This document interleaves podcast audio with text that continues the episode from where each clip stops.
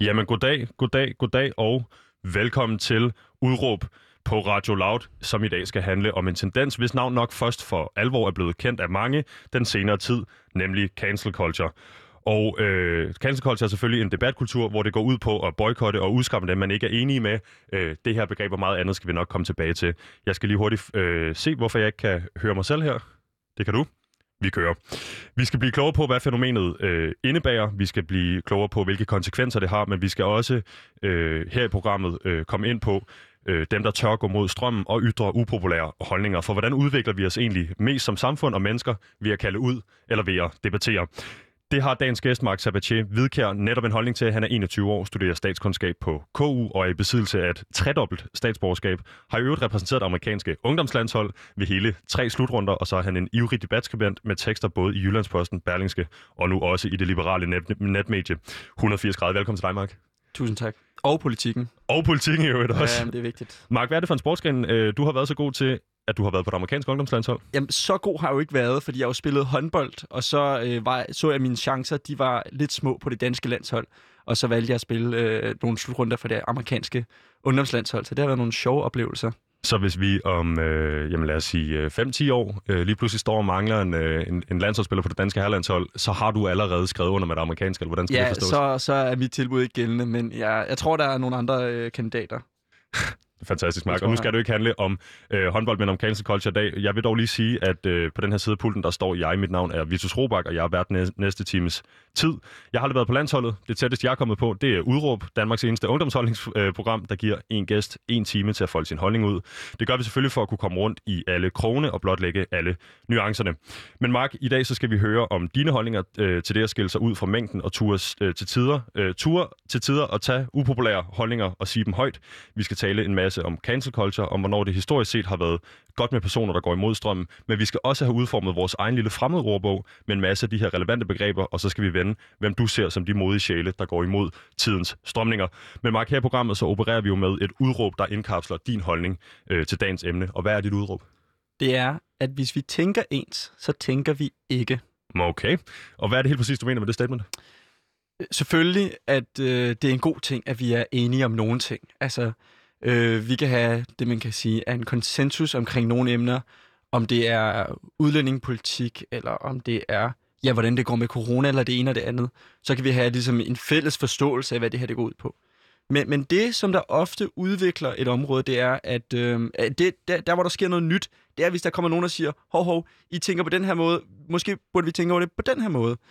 Øh, og, og, og jeg har som eksempel der med, med, med hensyn til, hvordan man forstår øh, øh, solsystemet. Altså det er et meget godt eksempel på, at, at først så troede man jo, at, ja, jeg ved ikke, om man nogensinde har troet på, at jorden var flad, men på et eller andet tidspunkt så erkendte man, at, øh, at jorden var rund, og så, og så finder man ligesom ud af, okay, øh, jorden, det er Gud, der har lavet det, øh, solen går rundt om øh, jorden, øh, og, og så siger man, ah, men faktisk så går jorden rundt om solen, Øh, og, og, og der er hele tiden nogen, der kommer med nogle nye idéer. Man har ligesom noget, man er blevet enige om. Øh, jorden går rundt om solen. Nej, det er noget nyt. Øh, hvad hedder det? Jorden går rundt om solen. Øh, og, og sådan er det i rigtig mange områder, kort sagt. Så øh, den her analogi skal forstås sådan, at hvis ikke der var nogen, der på daværende tidspunkt, jeg tror du øh, påkalder Nicolaus Copernicus og Galileo Galilei øh, i dit debatindlæg, øh, hvis ikke typer som øh, de to øh, herrer øh, på daværende tidspunkt havde tog at gå mod strømmen på et tidspunkt øh, i historien, hvor de øh, jo gjorde det her med livet som indsats, så var vi ikke blevet klogere. Ja, lige præcis. Og Ja, hvordan fordrer man så den her slags øh, fritænkning i, i 2020? Øh, nu, nu er det her eksempel jo øh, 300-400 år gammelt. det var det. Man kan sige, at alle samfund lidt veksler mellem at være forholdsvis åbne og lukkede. Nogle samfund, de har måske aldrig rigtig været så åbne, og nogle samfund har måske aldrig været så lukkede. Altså det varierer ligesom over tid og sted. Men man kan sige, at øh, vi, vi har nogle perioder, hvor at det går rigtig stærkt, og det går rigtig godt, og nogle, hvor vi lukker mere til. Øhm, for eksempel så, altså før reformationen i, øh, i, i Danmark, der er der måske en tid, hvor man ikke har så meget, øh, der, der tænker man meget på, på, på en måde, øh, og så ændrer det sig, hvis vi, vi man løber hele vejen op til oplysningstiden. Det er en periode, hvor at man begynder at udvikle værdier som ytringsfrihed og det ene og det andet. Det med at sige i liberalismen i oplysningstiden, at øh, alle folk er lige. Det er jo også en banebrydende tanke. Det var noget, man slet ikke mente på det tidspunkt. Der mente man måske, at konger var født på en måde, og bønder var født på en måde øh, og så videre. Men, men, men i, ytring, øh, undskyld, i oplysningstiden, så har man ligesom en meget sådan fri måde at anskue emner på, og der sker der rigtig meget. Øh, så vil man måske sige, at man historisk sådan lidt lukket om sig selv igen, øh, i, i de 100 år, der fulgte efter.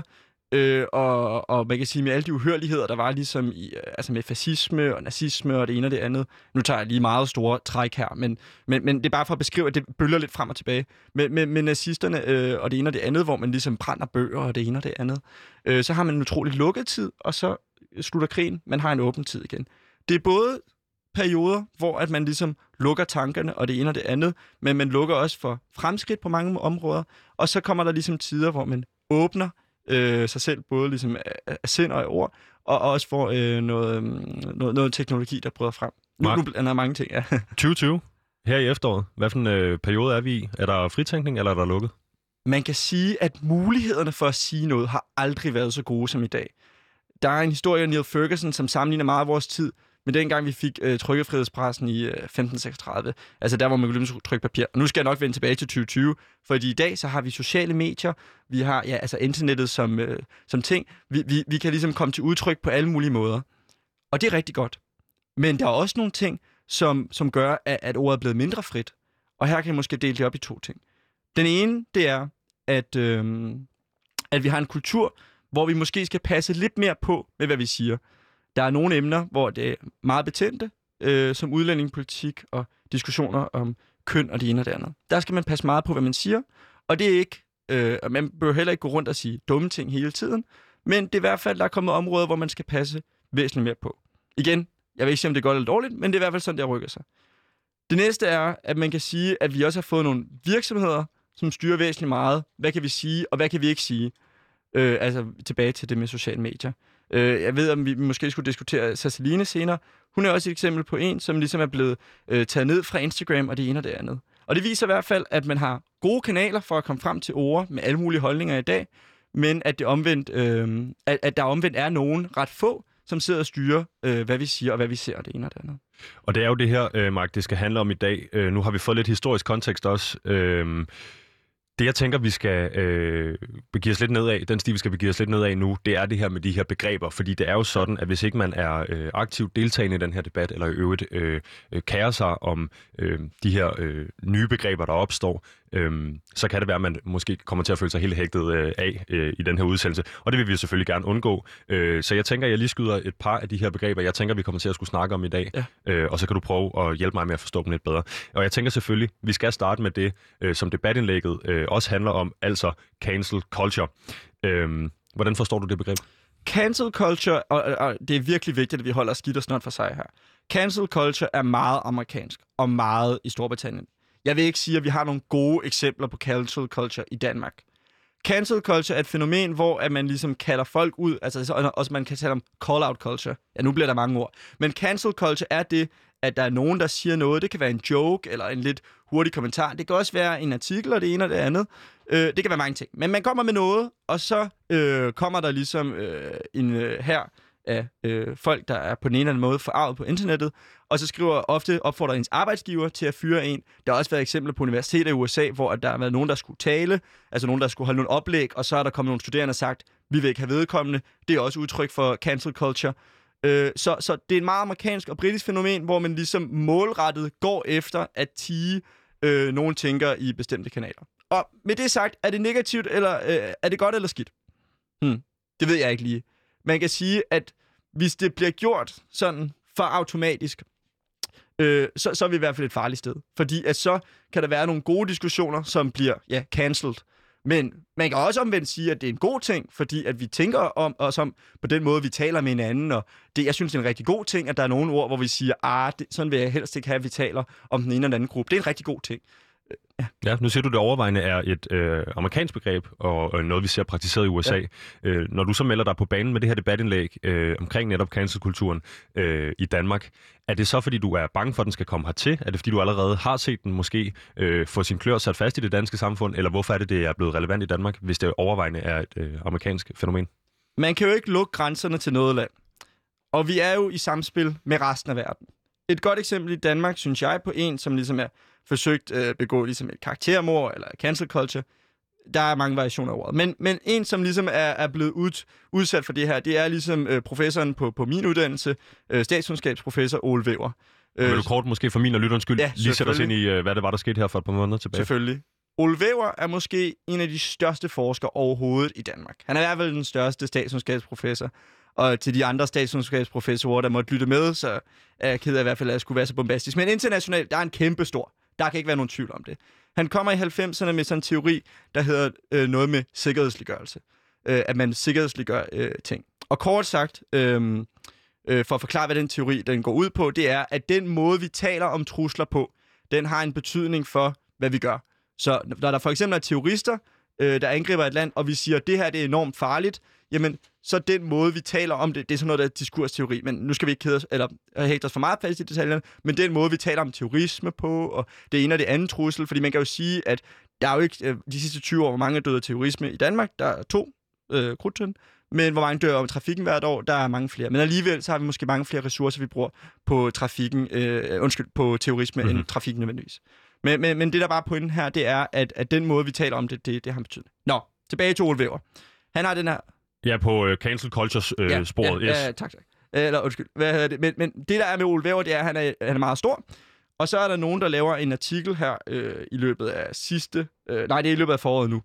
Øh, to, øh, jeg mener, de er unge eller lektorer øh, ved et øh, udenlandsk øh, universitet, hvor at de ligesom anklager Ole Væver for, at, øh, at hans teori er racistisk. Og det, der ligesom er, det er, når man har trukket et et ord, der er så lavet, så selv en mand med en så relativt stor karriere som Ole Væver, han er ligesom i fare her. Og, og det, der også var problemet med deres kritik, det var, at de anklagede nogle ting i hans øh, teori for at være racistiske, som ikke var noget, han havde skrevet, men nogle citater. Så ligesom hvis jeg citerede et eller andet, hvis jeg skrev en historiebog, og jeg citerede noget for, øh, fra, fra Hitler, øh, jeg skrev en historiebog om 2. verdenskrig, og så sagde man, ah, øh, Mark, du er nazist, fordi du citerer Hitler. Nej, nej, nej. Sådan kan du ikke hænge sammen. Så han blev anklaget for øh, at være racist på nogle citater, han har lavet. Og jeg er jo ikke nogen, som sådan nogen ekspert øh, på sagen, men det er et eksempel på, at der er en forholdsvis øh, stor figur, som øh, synes at blive ligesom angrebet af, af nogen, hvor de ligesom, hvor at de, altså, det, det må de vide, at der er nogle konsekvenser af, at de skriver de ord om hans teori. Mm-hmm. Øhm, han blev også ramt af masserne, kan man sige, på det her tidspunkt. Altså, ja. der var mange mennesker, der meldte sig på banen, og mange mennesker, der mente, at han ikke længere skulle have det job, han havde. Men det er jo et øh, fantastisk eksempel på øh, noget, der minder om cancelkultur ja, og, i Danmark. Og, og bagefter så forsvarede han sig. Han lavede sådan et forsvar, øh, hvor han skrev en artikel, sådan, de det, det passer ikke i deres kritik. Og så lavede man en underskriftsindsamling mod ham, hvor man skrev, at det var an act of violence, at han havde forsvaret sig. At det var en form for vold, at han havde skrevet et forsvar for sig selv og det lyder skrift. Og det lyder jo ret øh, amerikansk på den måde. Jeg ved, at øh, cancerkulturen bliver praktiseret blandt andet på universiteterne derovre, ja. og Mark, det er noget, vi skal snakke om. Men jeg vil lige øh, holde fast i min lille øh, fremmedordbog her og hoppe videre øh, på ja, listen over ting, jeg tænker, vi skal øh, have snakket om i dag. Det næste begreb er nemlig øh, PC-kultur, øh, politisk korrekthedskultur, PC-culture. Øh, hvad vil det sige at være politisk korrekt? Jamen, ja, så her er det interessant lige at huske begreberne. Vi har lige haft cancel culture, og det vil jeg sige, at det er en underkategori til politisk korrekthed. Og sådan som jeg forstår politisk korrekthed, og det kan man så sige, det er lidt mere præsent, eller det er lidt mere til stede i Danmark, øh, det er, at der er nogle ting, som er lidt farlige at tale om, og det er bedst, hvis vi ikke taler om dem. Mm. Der er ligesom nogle ord, man skal undgå at bruge, men det kan også være hele emner, hvor at man gav en holdning, der ikke er så politisk korrekt. Altså for eksempel, hvis der kan være særlig meget noget med køn og udlænding. Ja, i Danmark, så hvis vi bare skal tage det politisk ukorrekte parti, så er det Dansk Folkeparti. Det kan man så sige, de er lidt højt på, det gør de måske ikke så meget mere. Men, men, men øh, der er ligesom sådan en øh, dominerende holdning af, hvad der er rigtigt og forkert. Og med den holdning, så siger man, at det er lidt farligt at diskutere det, der er forkert. Så det er bedst, hvis vi stiller om dem. Er politisk korrekthed øh, i dine øjne et øh, negativt lavet ord? Det er et godt spørgsmål. Jeg tror ikke, der er mange, der vil sige, jeg er politisk korrekt, eller det er vigtigt at være politisk korrekt. Man vil måske mere sige, det er vigtigt at tænke på andre. Altså, man vil vende den om, ikke? Man vil ikke sige sådan, at det er vigtigt at være politisk rej. Man vil sige, at man skal tænke på andre folks følelser, men man skal tænke på historie og det ene og det andet. Mark, jeg vil sige øh, øh, noget andet her. Øh, et andet begreb, I også får nævnt øh, i, i det her debatindlæg, det er det her øh, til, til sidst, I foreslår det som en, et, et, hvad skal man sige, en slags øh, ord for fremtiden. Ja. Øh, på dansk, øh, kontrarianer, øh, et, et, et begreb, der allerede øh, eksisterer på engelsk, contrarianism. Øh, hvad betyder det her begreb for dig? Jamen, det betyder, at når vi taler om folk, der tænker anderledes, øh, det kan for eksempel der er, der er sådan en kanadisk øh, stor, sådan, han er sådan lidt filosof psykologagtig Jordan Peterson, Så siger man den kontroversielle Jordan Peterson. Man siger måske om øh, Anders Tegnell, som står for coronahåndtering i Sverige, at han har en kontroversiel strategi. Men det er ikke så, at når jeg hører kontroversielt, så hører jeg, de tager fejl, eller at de gør noget, der er helt forkert. Men de gør ikke noget, der som sådan er forkert. De siger i hvert fald bare noget andet, end det, som alle de andre render rundt og siger. Så det, jeg synes, vi mangler på dansk, og det har man så et ord på på engelsk, som det er a contrarian. Det, som vi mangler på dansk, det er ligesom en måde, at man udtrykker, at man kan være uenig med noget, man kan gå imod alt det, som, som de andre synes, uden at man nødvendigvis tager fejl. Men man mener simpelthen bare noget andet. Modtaget. Og øh, Mark, det var øh, vores lille øh, ordbog. Tre hurtige, øh, jeg tænker, vi nok skal få nævnt i løbet af den her øh, udsendelse. Jeg vil også sige, det er selvfølgelig en opfordring. Øh, det her er en samtale, hvor øh, ligestallet eller fremmedordene, øh, du kører bare, hvor øh, ligestallet eller fremmedordene kan komme til at stikke en lille smule af. Øh, så skal vi selvfølgelig nok tage dem undervejs. Øh, I øvrigt, Mark, så vil jeg sige øh, til lytteren, der sidder derude, hvis du har tændt for din øh, radio efter timestart, så lytter du til udråb på Radio Loud. Jeg er så heldig at have Mark Sabatier Hvidkær med mig i studiet i dag.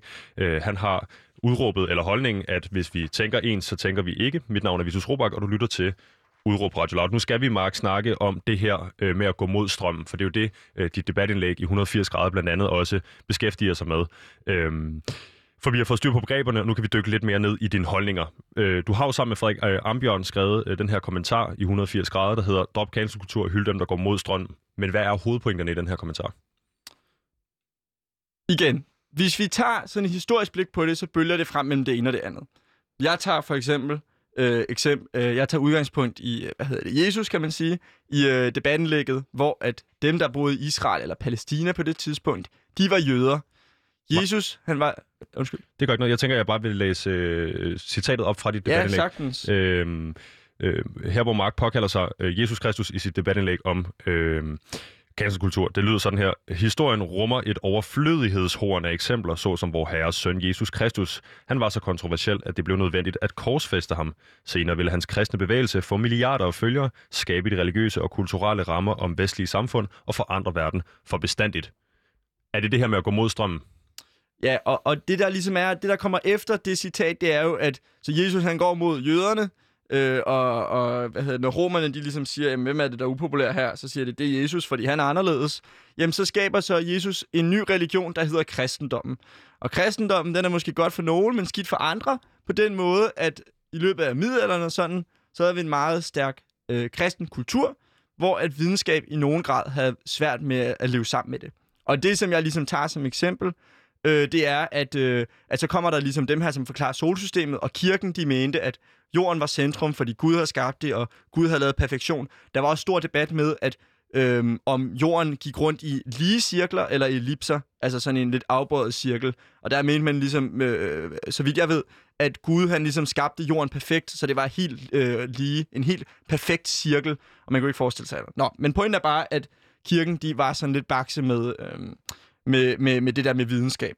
Øh, og, og igen, Jesus han går ligesom imod noget og skaber noget nyt, og så bliver det ligesom, så er der ligesom den her proces her, hvor at det så bliver den nye konsensus. Vi bliver alle sammen kristne i Europa, og så kommer der så en ny idé, som de har svært ved at acceptere.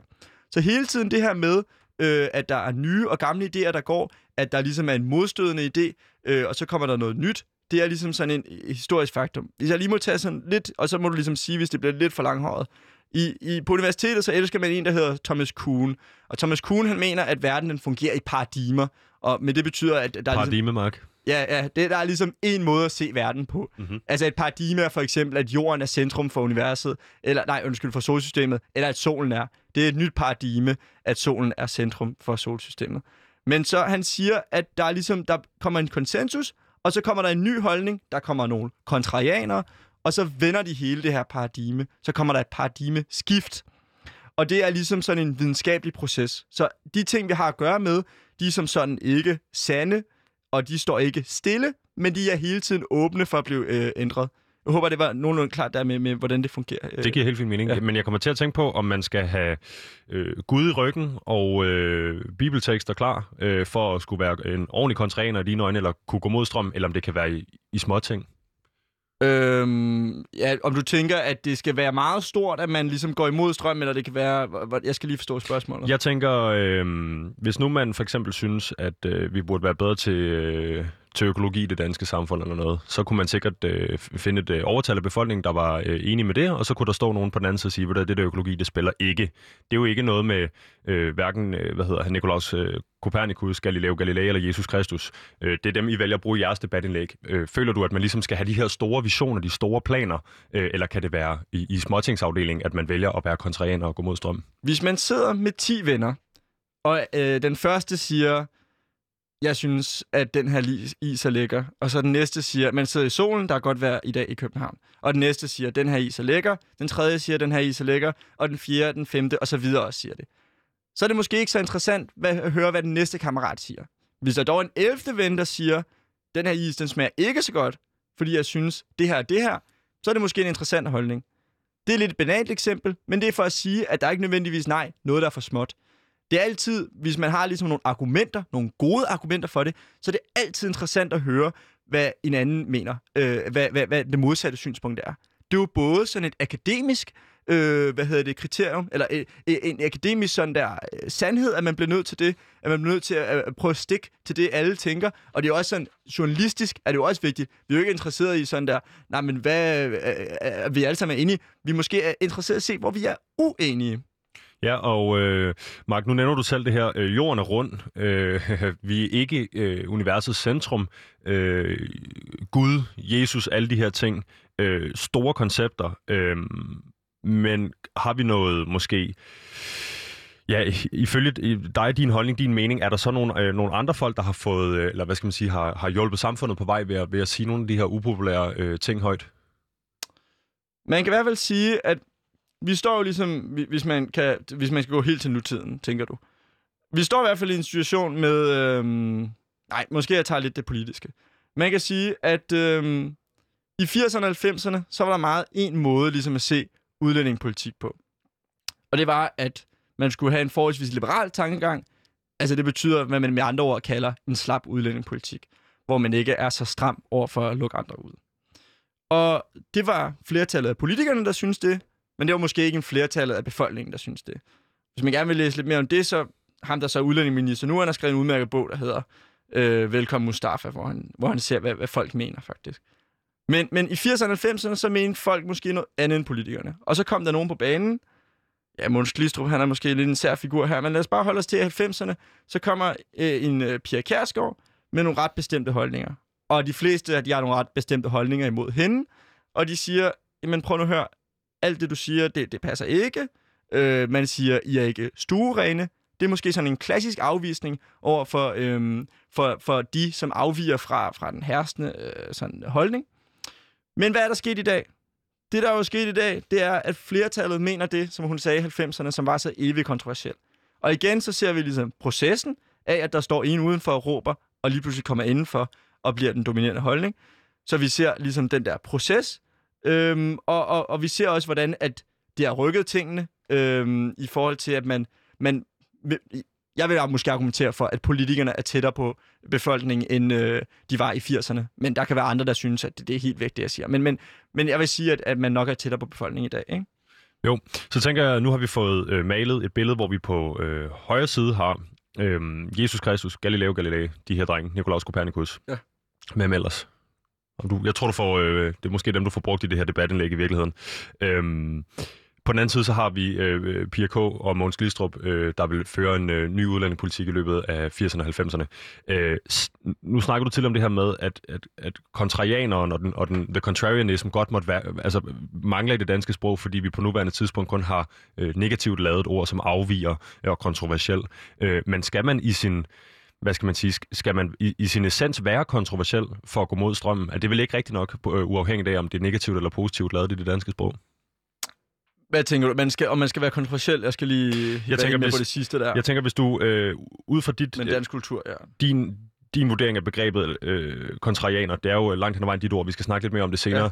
Ja. Øhm, jeg tænker ikke, at du kommer til at finde det specielt interessant, hvis vi går tilbage til analogien om øh, drengene, der sidder og spiser en is. Det er jo ikke der, der sker noget. Det sker vel, det, det er vel som regel, når, når debatten bliver ophedet, og, og, og, og medierne dækker sagen, eller hvad det nu måtte være, øh, der sker noget, øh, der er lidt på spil, måske det er et omtåligt emne, der bliver diskuteret, det, det er der, hvor vi ligesom, øh, det er der, hvor de får vores opmærksomhed, kontrarianerne. Øh, det, er jo, det er jo det, øh, Pia Kærsgaard har bygget øh, mere eller mindre hele sin politiske karriere på, øh, og Mogens Glistrup langt hen ad vejen lige så. Øh, så skal det egentlig være kontroversielt, for at vi overhovedet kan komme i mål med, at det kan blive øh, kontra, hvad skal vi sige, øh, contrarianism, eller kontra, hvad skal vi sige? Okay, om det er ligesom helt en til en. Øhm, jeg vil i hvert fald sige det sådan her. Der er meget indlejret i den danske kultur, hvor at hvis man er uenig, så er man kontroversiel. Og det burde være noget, man gør op med. En særlig god måde, synes jeg, ligesom at se, hvordan at man sådan kulturelt opfatter uenighed i Danmark. Det er tv-serie Borgen. Og den kommer jo snart i en fjerde sæson. Alle statskundskabstyper som mig, vi øh, hvad hedder det, gnider vores små hænder og glæder os. Men, men det var en serie, der kørte fra 11 til 14 på DR. Og som handlede om den danske sta- fiktive danske statsminister. Birgitte Nyborg. Lige præcis. Og som stod for partiet, var det ikke de moderate, de hed, eller et eller andet. Men det var i hvert fald... Det var det. Ja, det er lige præcis. Godt. Men Birgitte Nyborg er leder af de moderate. Og i første afsnit, så, og nu er der plot spoiler for første afsnit, men det håber jeg, vi alle sammen kan overkomme. I første afsnit, så er hun leder for partiet, og på den ene side er der noget, der skal forestille Socialdemokratiet, og på den anden side er der noget, der forestiller Venstre. Og så kommer, som en eller anden øh, helgenfigur, øh, Birgitte Nyborg ind i en tv-debat, hvor alle partilederne øh, slås. Og partilederne, de slås ligesom om sådan noget med politik, og vi er uenige, og vi mener, at der, vi som socialdemokrater mener, at øh, man skal tænke på bedre forhold for dem her, og vi som liberale mener et eller andet. Så en lidt lavt måde at se politik på, men fred med det. Men, men de ser de her to forskellige ting, og så kommer Birgitte Nyborg ind og siger i sin debat, hvis nu bare vi alle sammen talte pænt sammen, og fandt hinanden på midten, så ville det da bare være så fedt. Tænk, hvis vi bare alle sammen var enige, og, og vi bare så midten, det er bare totalt cool. Hvad betyder det for dig, når du hører sådan noget? Hvad får du dig til at føle? Jamen, at hun fuldstændig misforstår, hvordan at man får nogen som helst fremgang. Der er jo ikke noget, der sker ved, at vi alle sammen står og er enige. Og det er på den måde, at jeg synes, at den serie, og alle dem, som ligesom afviger lidt i den serie der, øh, alle dem, som er kontrarianer og så videre, de bliver portrætteret øh, som, som, eller det ved jeg ikke, men altså min tolkning er, at de bliver portrætteret som, som lidt nogle idioter, ikke? Jo, jeg tænker, Mark, øh, nu bor du i øh, muligvis en af verdens mest øh, homogene land, Ja. øh, lande, og du har en, øh, en, en stor paraply af noget øh, kulturelt øh, ophav, øh, men øh, er det ikke også sådan i, i, i lande som Danmark, at man måske ret langt hen ad vejen kan mødes på midten og, og være enige her, eller mm, føler du, at for at være en ordentlig kontrarianer, øh, så skal man gå mod strøm, hver gang man ser en mulighed for det? Du har helt ret, at alt er jo ikke så frygteligt overhovedet. Og altså, at både at sige det der med, at vi er et rigt land, det er helt rigtigt. Jeg har meget bedre forhold, end jeg havde som dansker for 200 år siden, eller som jeg har som nordvietnamianer i dag, for at komme til ord. Så både tidsligt og sted, så har jeg bedre muligheder end nogensinde. Men, med det sagt, så er der jo stadig øh, nogle bevægelser i dag, hvor man ligesom forsøger at begrænse muligheden for at være uenig. Og det er jo det, som jeg måske gentager lidt pedantisk, eller ja, sådan lidt hele tiden, at det er vigtigt at være uenig, fordi det er sådan, at vi kommer frem øh, til, til nye idéer, som rykker noget. Og Mark, det er det, vi skal snakke om nu, øh, nemlig øh, et andet emne øh, i det her debatindlæg, øh, enstænkningen i, i praksis, og hvor du ser den henne øh, rundt omkring i samfundet. Jeg vil dog lige sige, at hvis du sidder derude og har tændt for din radio efter timestart, så lytter du til Udråb på Radio Loud med mig, Vitus Robak, og dagens gæst, Mark Sabatier, vidkær, hvis udråb er, at hvis vi tænker ens, så tænker vi slet ikke. Og Mark, øh, Jamen, øh, ja, i øvrigt, hvis du sidder derude øh, og har lyst til at deltage i debatten, jeg ved, Mark, debatløsten, så øh, 42, øh, undskyld, 47 92, 47 92 til telefonnummeret 47 92, 47 92. I ringer ind og får fat på søde Tor Producer. Mark, vi skal til at komme videre i teksten. Vi skal nemlig snakke om øh, øh, det her cancel culture, hvordan vi ser det øh, udspiller sig i praksis, fordi vi har fået sat nogle ord på nu, hvordan du opfatter det, øh, også i et historisk kontekst. Øh, men øh, for inden det her program har du og jeg jo snakket om, hvor det er, du har mærket cancel culture på egen krop og sind. Øh, og vi har øh, umiddelbart øh, tre nedslagspunkter. Det er på universiteterne, der har du nævnt tidligere med YouTube-filosofen Jordan Peterson. Øh, det er i kulturen, og særligt i forbindelse med den her coronavirus. Øh, men Mark, lad os starte på universiteterne. Du går selv på stats, eller læser statskundskab på Københavns Universitet. Øh, hvordan oplever du, at kulturen er på universitetet, når det ligesom er, øh, når det kommer til cancel culture? Bare lige hurtigt med Petersen. Altså, han er jo ikke bare på YouTube. Han er jo også professor på universitet. Men jeg tror, han ligger, ligger sådan noget 14.000 timers Ej, Jordan Peterson på, det, på YouTube. Det er helt, sindssygt. Han sidder Ej, jeg kan godt værelse. træde, træde lidt på Nej, ham, fordi nej, han er nej. så fuld af sig selv, men det er rigtigt. Han Ja, er, nej, han det er er en øh, filosof og Jamen, øh, han er jo syg underviser. nu, den stakkel. Han er deprimeret, så det er jo lidt Ja, ærgerligt i forhold til, at han rådgiver folk ikke at være deprimeret. Han har nemlig Nå. helt virke, der handler om det. Ja, men, men akademisk, ja, du er helt inde på det. som studerende, så er der i hvert fald en opfattelse af, at der er der i hvert fald meget stærk en måde at tænke på, og en anden måde, øh, som, som ikke er så god. Ikke? Og jeg er sådan meget stusset, og nu har vi været lidt inde på udlændingepolitikken, og det er jo sådan set et udmærket øh, eksempel, hvor at sådan der, at jeg i hvert fald havde både i undervisning en måde, hvor man i tale sat øh, folk, som, øh, som stemmer på DF, øh, sådan en øh, forholdsvis sådan, dem griner man ret meget af. Måske griner de også af folk, der læser øh, statskundskab. Det skal jeg nok øh, gætte på, de gør. Men, men i hvert fald, hvor man griner af dem, og sådan ikke rigtig forstår dem. Øh, og, og, og så alt det her, der har været ligesom stor, og der er ligesom en stor tiltagende debat om, hvordan man skal kalde folk, og især med køn og det ene og det andet. Og det øh, hilser jeg på mange måder velkommen. Altså, jeg tror ikke på, at sproget det er bare noget, der står stille, og og det ene og det andet. Øhm... Det vil jo også være ude af trit med din, øh, med, med din øh, holdning her i dag. Ja, det er meget konsistent, det jeg siger. Men, hvad det? men, øh... Mærk, hvordan er det, du mærker det på egen krop uden på universitetet? Nej, men det, det er bare det der med, at, at der er både ligesom i undervisning, hvor, hvor man gør lidt øh, grin af nogen, og, og så er der ligesom, der kommer sådan en ubehagsfornemmelse, synes jeg, nogle gange, når jeg diskuterer med andre, hvor, hvor jeg kan sådan bare synes, at det er sjovt ligesom at, at diskutere et eller andet. Der er også måske nogen, der mener, at jeg bliver fr- frygtelig sur. Men, men øh, hvor jeg synes, det er sjovt at diskutere et eller andet, hvor at andre de ser det som, uh, nu, nu begynder man at sige noget, noget, noget farligt. Ikke? Altså noget, der kunne være på undervisningsplanen, eller hvis du hiver en øh, studiekammerat til siden, og vi snakker udlændingepolitik med dem? Der er sådan en famøs forelæsning på statskundskab, tror jeg, der kommer hvert år, hvor man diskuterer ulvedebat, og det er vist bare sådan en time, hvor man griner af jyder. Øh, så på den måde, hvor var det sådan, ah, tænk, de er bange for ulve, øh, godt vi sidder herover og ikke er bange for ulve og udlændinge, og jyder det er sådan nogen, der bare er bange for folk, og, og sådan der. Øhm, og, og, og så som studerende, ja, sådan der i, i diskussioner. Men, men altså, jeg vil også sige, for mig, der er det ligesom, der er det ligesom været en ting gennem livet. Altså også i folkeskolen og det ene og det andet, så har jeg haft mange lærere, der er trætte af sådan der kommentarer, det ene og det andet. Men Mark, bliver du måske i en eller anden udstrækning ikke bare udsat for det, du øh, praiser eller mm. lykønsker? Altså nemlig det, at nu har den her, som du selv øh, var inde på tidligere, den her øh, udlændingedebat har haft en vis retning øh, siden øh, slutningen af 80'erne. Øh, nu kunne det måske være, at det, det, det er overhovedet det at tale åbent om øh, udlændingepolitik, øh, at det er det, vi skal videre fra, og kontrarianerne i virkeligheden er dem, der sidder og råber højt ude på universiteterne. Er det rigtigt nok, eller er det grundlæggende dybt problematisk, at man prøver at nedlægge den frie debat? Du, du er helt fat i noget her, hvor du siger, at jeg ligesom taler mig selv imod, hvis jeg siger et eller andet, og så kommer folk og siger, ah, du, du har måske ikke ret, øh, Mark. Så du er helt ret i, at en levende diskussion er meget vigtig. Altså, sådan, jeg ser det som sådan en produktiv uenighed, at man kommer frem til noget af at være uenig. Der er du helt ret i. Problemet er dog, når man ligesom kommer ind på emner, hvor det kan være enormt svært overhovedet at tale om dem. Altså, jeg nævner tidligere med de amerikanske universiteter, hvor folk bliver inviteret, og så man aflyser det. Et eksempel i universitetsverdenen, hvor man virkelig skal passe på, hvad man mener. Det er sådan noget med genetiske forskelle mellem folk. Og nu må du stoppe mig, hvis det bliver sådan lidt for, hvad hedder det, universitetslingo. Men, men i, i 60'erne, altså, ligesom, der er ligesom en diskussion af miljø, som kort sagt er, er du, som, som du er, Vitus, fordi at øh, du er vokset op, øh, hvor du nu er vokset op henne, eller er det fordi, at du er født på en bestemt måde? De fleste vil for eksempel nok se højde som noget, der er genetisk. Altså, du er højere end mig, øh, det vil jeg nok se som genetisk. Og, og, øh, men så vil man se andre ting, som øh, at du arbejder her på lavet, eller jeg læser statskundskab, som noget, der er mere præget miljø. Men, men det, der, der viser sig, det er, at, at der er også mange ting, der ligesom præges af, af ens arv. Ikke? Så også det her med talent og skole, det fungerer lidt ligesom det fungerer med højde. Altså, man har, man har fået noget med. Men i, i 60'erne og 70'erne, så var det virkelig noget, hvor man var sådan der, det er enormt farligt at tale om arv. Øhm, og, øhm, og, og, og så ligesom i løbet af 80'erne og 90'erne, så fik man lidt større øh, fokus på genetik.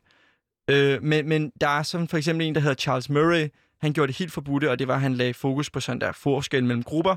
Altså, hvordan er det øh, intelligens? Altså, han øh, lagde forskel. Og det, det problemet er også lidt, at nazisterne, eller problemet, der er en mørk fortid for den her forskning, fordi at nazisterne, de lavede noget af det samme, så man kan hurtigt blive stemplet som nazist. Nå, men for at komme til pointen.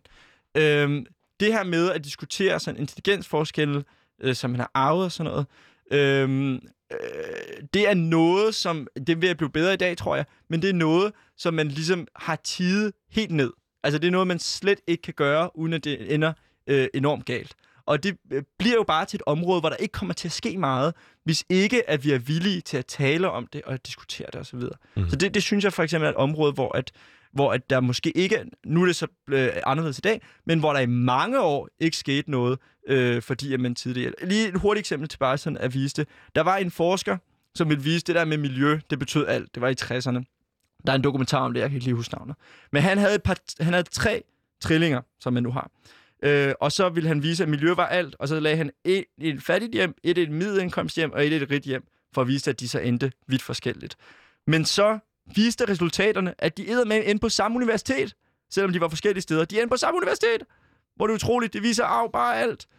Men hvad gjorde han så med resultaterne? Han smed dem ud i, øh, hvad hedder det, i øh, toilettet, øh, fordi at det, det viste det modsatte, og fordi det var helt forbudt. Og jo ikke en mand efter øh, dit tankesæt, kan jeg forestille mig, for han skulle gerne have stået fast på sin øh, kontrære. Ja, jeg prøver, jeg prøver at bøje det ord der ja, på en måde, så det bliver et verbum, men øh, en kontræner, øh, den mand, men som så ender med at, at, at tage den her forskning. Jamen, problemet for ham, det er bare, at han er kommet frem til det forkerte, og man er blevet enige om, øh, hvordan man skal tale om det, og så hvis man finder noget, der går den anden vej, så må man ikke sige det. Og, og det er det, vi hele tiden ligesom skal holde os for øje. Vi skal gøre tingene på en ordentlig måde, altså vi skal diskutere tingene på en ordentlig måde, man skal bruge gode argumenter, men hvis man finder noget, der går imod det, vi tænker, så er det altså super vigtigt, at man, øh, man får det ud. Ikke? Modtaget. Det var øh, universitetet. Det med kulturen, det har vi jo snakket om i Kræfteborgen. Jeg vil lige øh, lynhurtigt sætte øh, lidt tid af til at snakke om det her med corona, fordi ja. øh, noget, vi har oplevet i løbet af de sidste par uger, det er blandt andet øh, omtalte en famøse, tør jeg nærmest godt sige, Sasseline fra øh, popgruppen Soap, som jo har fyldt en del i medierne på det seneste i forbindelse med øh, det her med corona, mundbind, offentlig transport osv. Øh, hun mener, øh, at der bliver overdrevet, at det ikke er så alvorligt, øh, som øh, mediepolitikere osv. får det til at være. Øh, det her det er jo i særdeleshed en kontrarianer, der går mod strømningen øh, og tager en masse hets på sin egen person over det osv. Øh, er det skønt at se en kontrarianer melde sig på banen, eller føler du, det er den samme slags øh, kontrarianisme, øh, undskyld mig, som vi ser med folk, der for eksempel øh, siger, at jorden den er flad? Sasselina er et rigtig godt eksempel på, at bare fordi man går imod, så er man altså ikke specielt klog. Men altså, at det, jeg har, hvad hedder det, kunne, kunne se af hende, hvor hun ligesom øh, går i sådan der en antiværkserbevægelse og siger, at vi ikke skal ja, stole på vaccinerne, og altså, jeg kan have min holdning omkring det her med maskepåbud, men, men altså, jeg synes, at når man har besluttet noget, så skal man ligesom holde lov og orden. Øh, der siger hun øh, lidt mere, at man skal bryde loven og sådan noget. At hvad jeg forstår af hende, så er det nogle rimelig skarpe udtalelser. Mm-hmm. Men Hvordan har man reageret på hende? Her i dag, så kunne jeg jo se, at man havde fjernet hendes profil fra Instagram. Øh, eller et eller andet. Ja, man har fjernet opslag, men jeg søgte også på hende i dag, ligesom øh, inden jeg skulle herind, for lige at se, om jeg kunne finde hende. Jeg kunne ikke finde hende. Man må jo hvad hedder reelt, hvis man kan finde hendes profil på en eller anden Der måde. findes forskellige udgaver af Seiling Sing fra Instagram. Øh, ja, ja, lige præcis. Men, men altså, der er det ligesom lukket ned for hendes profil, fordi at det, hun siger, øh, det er forkert. Er det en rigtig måde at gribe det an på? Det er jeg ikke sikker på. Altså, nu kommer alle de der trolde og det ene og det andet til at være på øh, alle mulige sådan lidt mere, øh, tror jeg, altså mere sådan for, fordægte sider og det ene og det andet. Og jeg synes, det er fint nok at have sådan en diskussion ude i det åbne, hvor man siger, men prøv at høre, du tager simpelthen fejl med det, du siger, og så tør man ligesom at, øh, at, at, at, kendes ved det. Mark, du vil gerne have diskussionen ud i det fri, ud i det åbne, så ja. vi kan snakke om den alle sammen. Det, der sker på nuværende tidspunkt, som du selv siger, det er, at øh, de her øh, tastaturkrigere, øh, keyboard warriors, øh, internettrollene øh, sidder derude og tilsviner sig altså nu. Øh, fuldstændig på samme vis som øh, Copernicus sikkert er blevet tilsvinet af sine, øh, dem han har turet dele sine opdagelser med på daværende tidspunkt. Øh, vil du øh, vurdere Sasselines chancer til at være lige så gode som øh, Nikolaus Copernicus, øh, når vi kommer ud på den anden side af det her? Det kan jo være, hun har ret. Det, der er forskellen på Sasseline og Copernicus, det er metoden. Den måde, man tilgår et emne på, har stor betydning. Man kan ikke bare, altså, nu skal det bare holdes relativt simpelt, men man kan ikke bare for eksempel se noget, og så lyve om det. Man bliver nødt til at blive enige om måder, hvor man siger, at det, jeg ser, passer. Så det er metoden. Hvis man har en videnskabelig metode, og de resultater, der, øhm, der man får ud af det, går imod det, som alle siger, super, så gør vi det.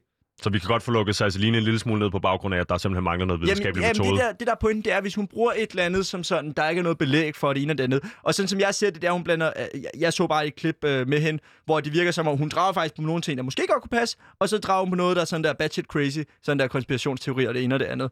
Og, og det går jo ikke. Øh, og, og der vil jeg ligesom i coronaen ligesom hive en anden frem, øh, Anders Teknel, som er i Sverige, i starten så var jeg enormt øh, skeptisk over for ham. Øh, jeg var måske offer for at tænke på den måde, som jeg synes er idiotisk, at tænke øh, lidt for ens. Men, men jeg, jeg tænkte, det, virkelig, det ser virkelig dumt ud, det der med, at man bare sådan ikke skal lukke ned. Og det var det, svenskerne gjorde ganske kort. Øh, ikke lukkede samfundet ned, tog øh, et sted mellem 5 og 8.000 dødsfald. Det kan jeg dårligt huske. Øh, på stående fod. op på sådan 6.000 eller sådan noget. Øh, tog en masse, tog en masse, hvad hedder det, tog den her røde kurve øh, hårdt, øh, mens resten af verden lukkede ned, øh, og nu er deres tal jo så faldende, hvor resten af verden er stigende. Øh, altså, Anders Tegnell som en øh, livet af din øh, bedste bog, kunne jeg forestille mig, kontrarianer, så fremt altså, han har ret i det, han har gjort nu, Øh, Det, der ligesom er forskellen på Tegnell, og det var ligesom det, jeg var inde på. Det, der er forskellen på Tegnell og Sasseline, det er metoden. Igen, Anders Tegnell har ligesom haft noget videnskabeligt belæg for det, han har gjort. Han har sagt, prøv at høre venner, jeg ser enormt lidt evidens for, at, øh, hvad hedder det, at nedlukning virker. Mhm. I weekenden, så er der en artikel, godt nok er nogle økonomer, og jeg er heller ikke nogen sundhedsfaglig person overhovedet, jeg er studerende. Men i weekenden, så kom der nemlig en artikel i Weekendavisen, hvor det ligesom siger, nedlukningen, den havde faktisk enormt begrænset effekt.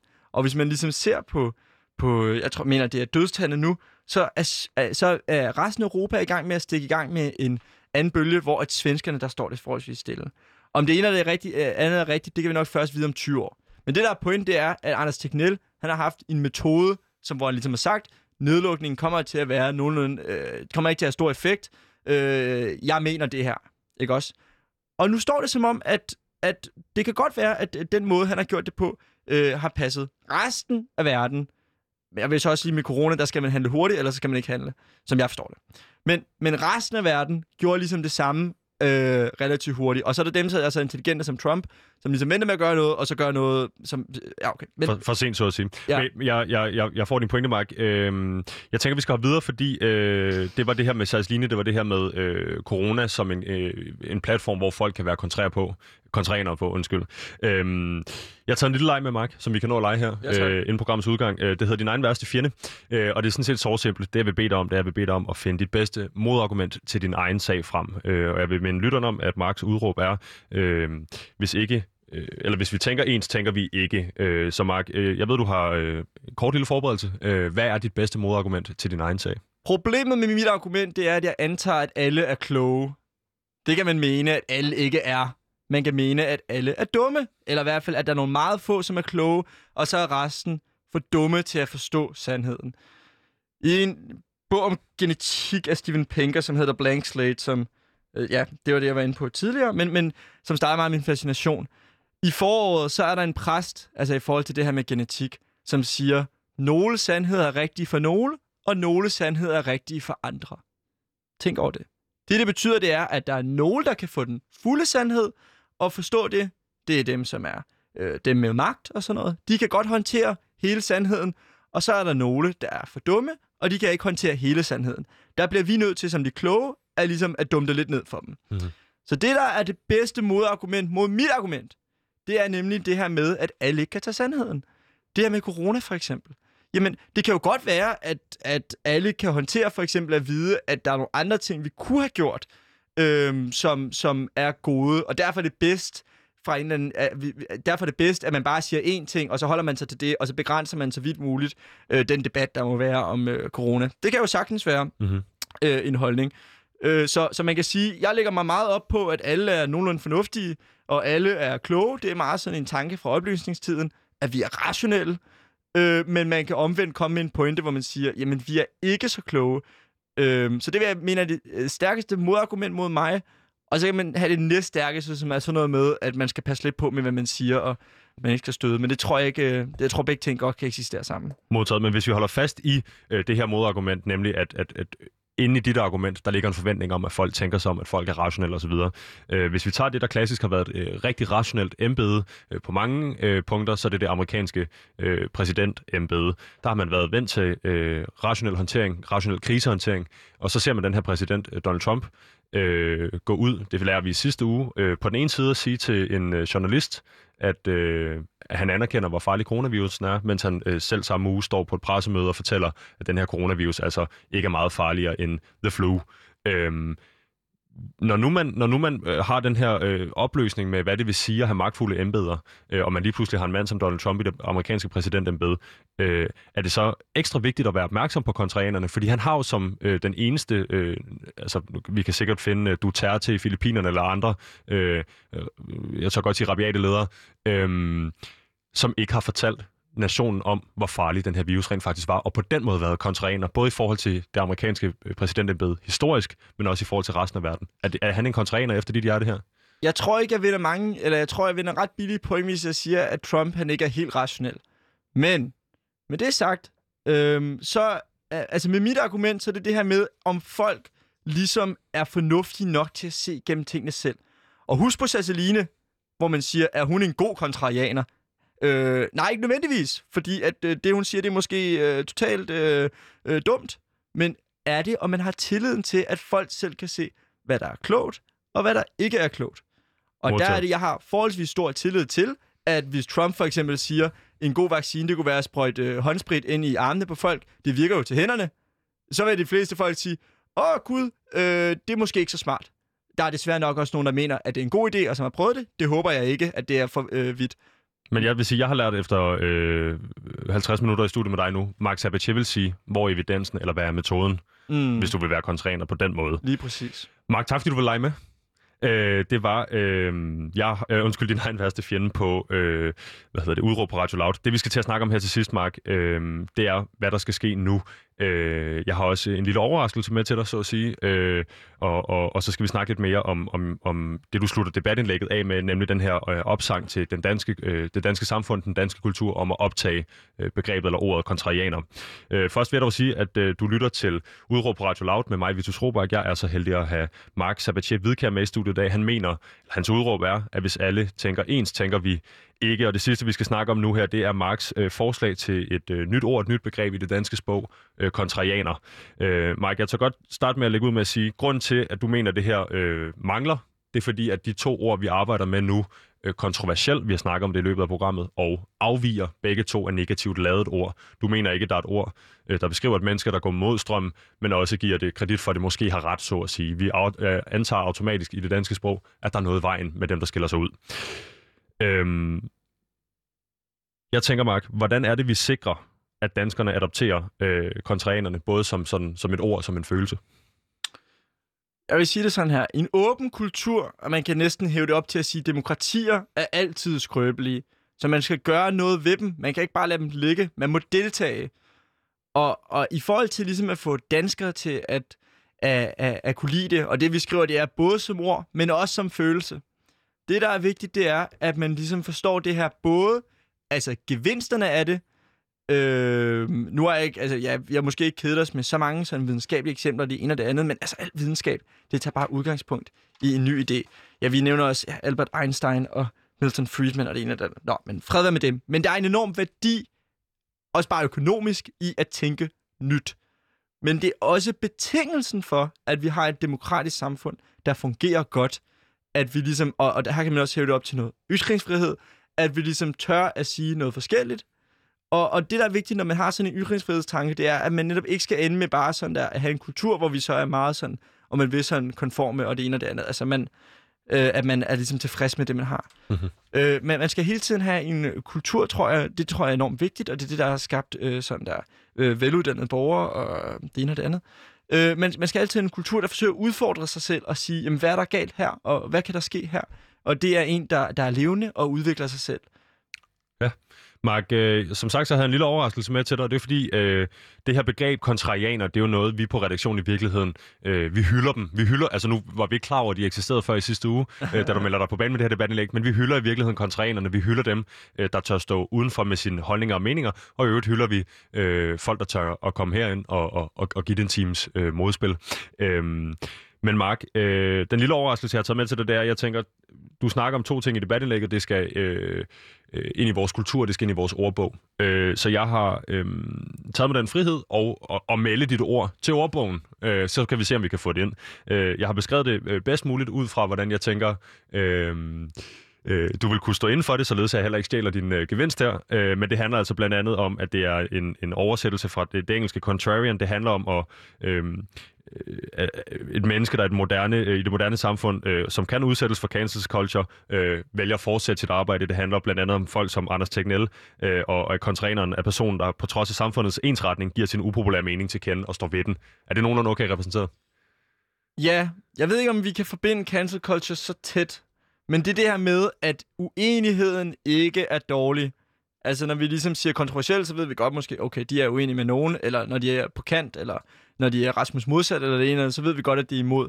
Øh, og så ved vi måske, at de er sådan lidt imod øh, af irriterende årsager. Sådan er der nok mange folkeskolelærer og gymnasielærer, og måske også er bange for på universiteter, der ser mig for eksempel. Mhm. Men det, der ligesom er vigtigt, det er, at man siger, at en kontrarianer, det er en, som, øh, som, som, som ikke bare har et mod for at gå imod strømmen, men bliver ligesom mødt af, eller nu, nu er det måske en lidt lang ordbogsdefinition, men øh, en, som, øh, som, som kommer med, som, som er en, uenig i konklusionen. Det er det, jeg tror, jeg vil holde meget fast i. En, der er uenig i konklusionen, er, hvordan man tænker og ligesom går imod sådan, øh, det der er konsensus. Ja, øh, og Mark, jeg tror, vi har en lytter igennem. Øh, Gud, hvor spændende. Øh, som vil spørge om noget med konsensus. Jeg vil øh, lige høre her. Øh, kan du høre mig, lytteren? Ja. Hvem er det, jeg snakker med? Jeg snakker med Mikkel Thury. Med en gang til. Øh, Mikkel Thury.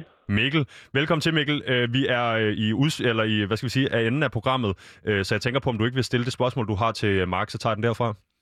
Ja, det kan jeg tro. Hvad hedder det? Jeg får bare indtryk af, øh, på baggrund af den her forgangne time, at Mark han fremhæver konsensus som en meget øh, ensidig negativ ting, som på en eller anden måde er til hinder for øh, forhindring.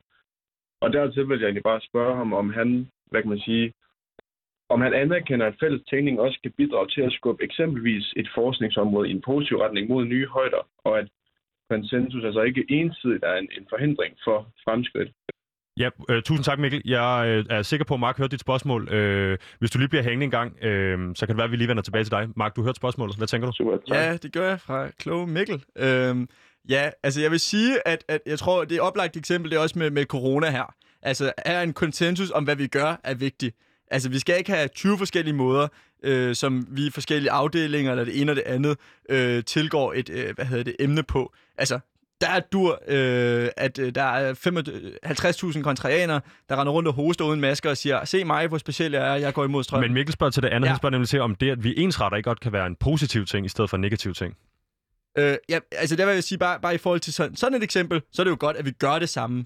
Men jeg vil sige, at, at i forhold til en videnskabelig proces, som Mikkel er inde på, øh, tror jeg, øh, der, der tror jeg, at det er vigtigt, at man løbende øh, har en levende diskussion af, hvad, hvad resultaterne øh, er. Så der, der tror jeg, at man, øh, at man der bevæger sig bedst ved, at man øh, tør at have sådan en form for produktiv uenighed. Og der tror jeg bestemt ikke, at en ensretning øh, gør noget godt. Mikkel, øh, vi har tiden til det. Var det øh, fyldskørende? Øh, ja, det synes jeg helt afgjort, bortset fra den, altså hvad kan man sige, anke, jeg har om, at, at hvis, hvis at du ensretter et, øh, et forskningsområde i, i højere eller mindre grad så, grad, så vil det vel også bidrage til, at du finder nogle, nogle, nogle nye løsninger, som du derefter kan videreudvikle. Og øh, et modargument kunne så bare være, at den, hvad kan man sige, øh, kontrarianeren, han vil så stå i vejen for, at øh, en, en ensretning udvikler sig til nye højder. Okay. Det ved jeg ikke, om, om Mark han køber. Ja, men Mikkel, som jeg hørte, så er det, du siger, er, at to hjerner tænker bedre end en, og jo flere hjerner vi kan få et projekt, øh, jo, jo, jo bedre kan vi finde nuancerne, detaljerne og mangfoldigheden i de her projekter, blandt andet i forskning. Er det rigtigt forstået? Øh, ja, og ikke for at underkende Marks argument om, at øh, hvad hedder det, om kontrarianerne er, er bidrager positivt, men bare måske for at nuancere, øh, du, altså, hvad hedder det, argumentet i et eller andet omfang, således at konsensus altså også kan være gavnligt øh, i forskellige henseender. Mm-hmm. Mikkel, jeg vil lade øh, Mark svare på dit spørgsmål, og jeg vil sige tusind tak, fordi du ringede ind. Vi når ikke at vende tilbage til dig på grund af tidspresset, men tusind tak, fordi du ringede ind, og jeg håber, at øh, Marks svar her bliver fyldgørende. Mark, hvad siger Ja, du til tak det? for det. Ja, det var slet. Hej. Ja, jeg tænker, altså igen, altså hvis vi holder til en videnskabelig proces, så er det godt være, at i udførselen, at det er vigtigt, at vi går den samme vej. Altså i udførselen af noget. Men i diskussionen, i frembringelsen af et vis form for projekt, øh, der, der, bliver, der skal vi da bare være uenige. Der skal vi da overhovedet ikke sige sådan, at du har da totalt ret. Og der synes jeg, der er vi rigtig gode til i Danmark, at høj som lav altid siger, altså for eksempel i sådan noget som forskning, øh, som er sådan en meget kreativ proces, at høj som lav altid siger, jamen prøv at høre, jeg, jeg tænker måske det her kunne være interessant, og så kommer man med et godt argument imod, så bliver man måske enig, måske gør man ikke. Mm-hmm. Det vil jeg lade være øh, det sidste øh, svar på det, Mikkel sagde. Mikkel, tak fordi du ringede ind og blandede dig i debatten. Skulle det være en anden gang? Mark, øh, det jeg vil spørge dig til sidst her, det er øh, et simpelt spørgsmål. Øh, vi kan lige nå det. Øh, vinder det bedste argument ikke altid en debat? Over tid, så gør det. Over tid. Over lang tid. Det vil altså være, øh, Mark, øh, det sidste ord øh, i den her debat. I øvrigt vil jeg sige øh, tusind tak, fordi du kom ind og tog den her øh, time lange debat med mig, eller samtale med mig. Det var en stor fornøjelse. Tusind tak for invitationen. Ja, det var da så lidt. Og så vil jeg øh, håbe på, at øh, det danske herlandshold øh, fortsætter øh, stilen, som vi har gjort det. Så ikke vi får brug for dig, hvis ikke du selv øh, stoler mere på det, end at det skulle blive til noget... Øh, Jeg træner Amerikansk. nogen, som er dygtigere. du det træner nogen, som godt. er dygtigere. øh, det er godt, Mark. Øh, tusind tak, fordi du kom i hvert fald. Jeg vil sige til lytteren, der sidder derude, øh, og Mikkel, at øh, du har lyttet til Udråb øh, med mig, Vitus Robak, på øh, Radio Loud. Øh, dagens program er produceret af Rakkerpak Productions. Produceren hedder Thor Armbjørn. Min tilrettelægger hedder Maja Bader. Hvis du sidder derude med en øh, holdning, du tænker er lidt for interessant, lidt for anderledes, lidt for et eller andet lækkert, til at du ikke skal have den for dig selv, og du tænker, du skal dele den med os, så skriv ind til udråb radioloud.dk. Det er på udraab radioloud.dk, så læser vi din holdning, og det kan være, at vi vender tilbage til dig. Ellers så tror jeg ikke, der er så meget andet end at sige, at vi vender tilbage fra på mandag 12.05 til 13. Vi er også at finde på podcast, og god weekend herfra.